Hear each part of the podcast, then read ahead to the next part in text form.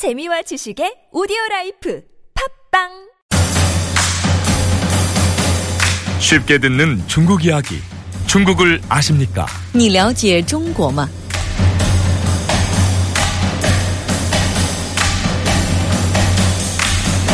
네. 중국 상하이에 있는 동아대학교 우수근 교수 전화로 연결합니다. 여보세요. 你好，你好。 네, 안녕하세요, 교수님.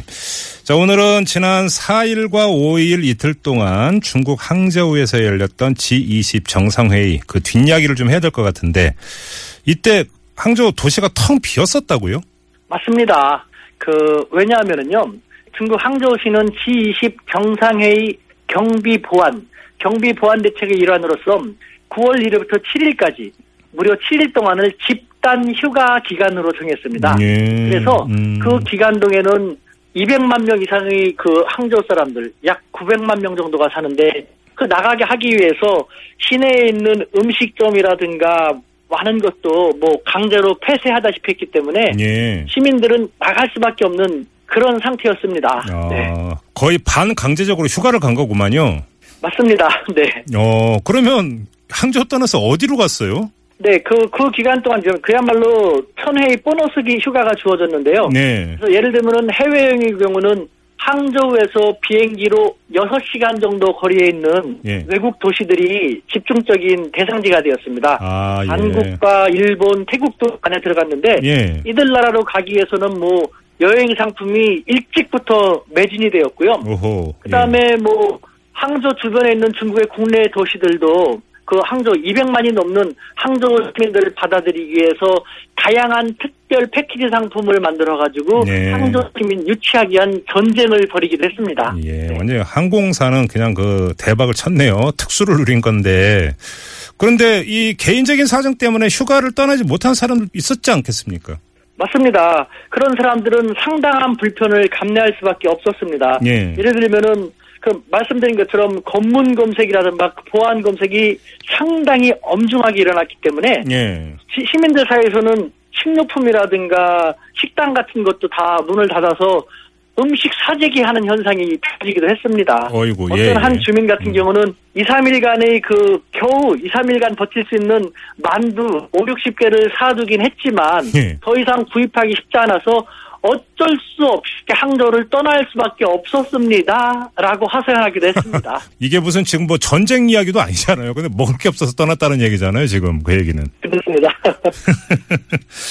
아니 저 근데 좀 제가 이해가 안 되는 게 이런 큰 행사가 있으면 항상 따라붙는 게 뭐 경제적인 효과, 뭐 산업 유발 지수가 어쩌고 이런 이야기가 많이 따라붙는데 강제로 이렇게 특별 휴가로 내보내 버렸으면 오히려 경제 효과는 스스로 걷어찬 거잖아요. 그렇습니다. 아까 중국 정부는 중앙 정부는 경제적인 것보다는 중국의 체면이 달린 G20 가장 중요한 국제 행사이기 때문에 예. 어쩔 수 없라는 방침을 내세웠습니다. 그렇기 때문에 방금 말씀드린 시민들은 보너스 휴가를 톡톡히 즐겼습니다만 다른 업종들은 예. 불만을 감수할 수밖에 없었죠. 음. 예를 들면은 예. 이것에 취한 제조업체들은 직원 휴가와 함께 가동도 중단함으로써 이중삼중으로 울상을 지을 수밖에 없었죠. 예. 그러니까 중국 중앙 정부가 가장 중시하는 것이기 때문에 울며 겨자 먹기식으로 따르지 않으면 안 되는 그런 불합리한 면도 있었죠. 야, 네. 알겠습니다. 자, 그리고 요번 그 G20 정상회의에서 또 뭔가 논란이 됐던 것 가운데 하나가 이 오바마 미국 대통령에 대한 의전 논란 아니었습니까? 근데 뭐 다른 정상들에게는 왜 그러니까 그 카피를 깔아주고 했는데 오바마 대통령에게만 안 깔아주고 테레 안 하고 했다고 해서 이제 논란이 됐었는데 중국 언론은 이거에 대해서 어떻게 보도를 하고 있어요? 두 가지로 말씀드릴 것 같습니다. 그러니까 중국의 불만과 중국의 뚝심 무슨 말이냐? 예. 일단은 중국이 다른 나라 정상도 아니고 국제사에서 가장 첫 번째로 쳐주는 국가의 정상을 푸대접할 리가 없습니다. 예. 당연히 중국 외교부 대변인이라든가 혹은 중국 매스컴 보도에 의하면은 국제회의에는 규칙이 있고 특히 정상들의 보안 문제는 가장 중요하기 때문에 가장 신을 기울여서 해왔다. 예. 하지만 아무리 특정한 국가라도 자기들만의 국가 원수만을 위한 너무도 과도한 요구 조치를 요청한다라는 것은 국제 상식에 어긋나는 것이 아닌가 예. 식으로 보도했는데 그만큼 미국이 중국 측 보도에 의하면은 미국이 너무 지나친 보도를 해왔기 때문에 이와 같은 불만이 있었다. 하지만 음. 그래도 끝까지 예우를 다하려고 했지만 합의가 전혀 이뤄질 수가 없었기 때문에 이렇게 된 김에 좋다. 너희들이 원하는 만큼 해주겠다. 하신 저는 중국의 뚝심을 보여준 것이죠. 음. 우리는 최선을 다했지만 그 결과는 너희들이 책임을 져라. 해서 결국은 오바마 대통령이 레드카펫 트랩을 밟지 못하는 그런 사태가 빚어지게 되지 아닌가라는 생각이 듭니다. 알겠습니다. 네. 그리고 또 하나 지금 이 이번 G20 정상회의에 참석한 정상의 부인들에게 중국 외교부가 비단 제품 세트를 선물했다고 하던데 여기에는 시진핑 주석이 추진하고 있는 1대1로 이것과 관련이 있다. 또 이런 이야기가 나오고 있는데요. 일단 이전부터 여쭤볼게요. 1대1로가 뭡니까? 1대1로라는 것은 쉽게 말하면 1대, 하나의 지대할 때의 대입니다. 예. 그 다음에 하나의 길, 예. 그러니까 하나의 지대와 하나의 길을 나타내는 것인데 다름 아닌 육상과 해상의 시- 실크로드 경제권을 만들어 나가겠다라는 것입니다. 아, 예. 예, 여기서 조금 더 자세히 말씀드리면 일대라는 것은 여러 지역들을 하나의 개념 통합시킨 것인데 쉽게 말하면 과거의 실크로드 지역. 그러니까 중국과 중앙아시아, 유럽 과거의 실크로드 지역을 연결하는 새로운 실크로드 경제 벨트를 만들겠다는 음흠. 것이고요. 예. 일로라는 것은 하나의 길. 동남아시아에서 서남아시아, 그리고 음. 서남아시아 유럽, 유럽에서 아프리카로 이어지는 새로운 21세기형 해양 실크로드를 만들기. 즉, 이와 같은 과거의 실크로드와 21세기 해양 실크로드를 역점적으로 추진해서 중국의 경제적인 혹은 중국의 정치적인 국가 전략을 달성시키겠다라는 그런 국가 프로젝트 음, 아, 실크로드여서 시- 실크 세트를 선물한 거군요. 그러니까.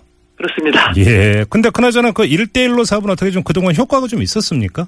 음, 효과가 있었다는 생각이 듭니다. 예를 들면은 그 미국이 사실은 그 어, 상당히 직간접적으로 견제를 많이 했습니다. 예, 예, 예. 이 실크로드 사업에 다른 나라들이 참가하지 못하도록 회유하기도 하고 뭐 선물 공세를 하기도 했는데 네네. 하지만 실제로 이 1대1로 사업에 참여한 국가는 중국이 당초 예상했던 국가보다 더 많았거든요. 아, 예. 이것은 결국 각국은 미국과 중국이 압력이 있다 하더라도 돈을 많이 풀고 또 도- 선물 보따리를 많이 제공하는 것은 중국이었기 때문에 예. 실익을 찾아서 결국 이 실크로드 사업에 많이 참가했죠. 그렇기 네. 때문에 중국으로서는 효과를 거뒀다라고 음. 말할 수 있을 것입니다. 알겠습니다.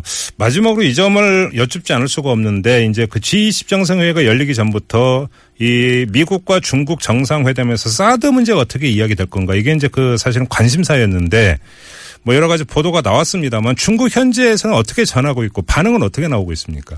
네, 사드 문제는 그 일단은 한중 정상사에서의 사드 문제에 대해서는요. 예. 중국에서도 뭐, 뭐, 우리가 보도하는 것처럼 담담히 보도했습니다만 중국은 어차피 정상회담을 하기 전서부터 중국이 우리가 당초 예상했던 그 무- 무역 보복이라든가 경제 조치와 같은 강경 정책이 아닌 유화 정책을 취할 것이다라는 것을 알 수 있었습니다. 예. 왜냐하면은 이번에 왜 시진핑 주석이 박근혜 대통령을 당초 우리가 우려했던 것 달리 사드 문제를 직접 언급하지 않고 강경책을 취하지 않았냐 하면은 음. 중국의 국내적인 사정 때문에 그런 것이죠. 예. 다시 말씀드리자면은 중국은 국제적인 측면에서 현재 한국보다 훨씬 더 강한 많은 상대들을 접해야 됩니다. 예. 예를 들면 미국과 일본, 러시아, 베트남 많은 나라들이 있고 또 남중국의 문제라든가 동중국의 문제, 중앙아시아 연합 문제, 중국의 목을 계속 조여오는 더 강한 상대가 적지 않습니다. 네네. 그와 같은 상태에서 중국은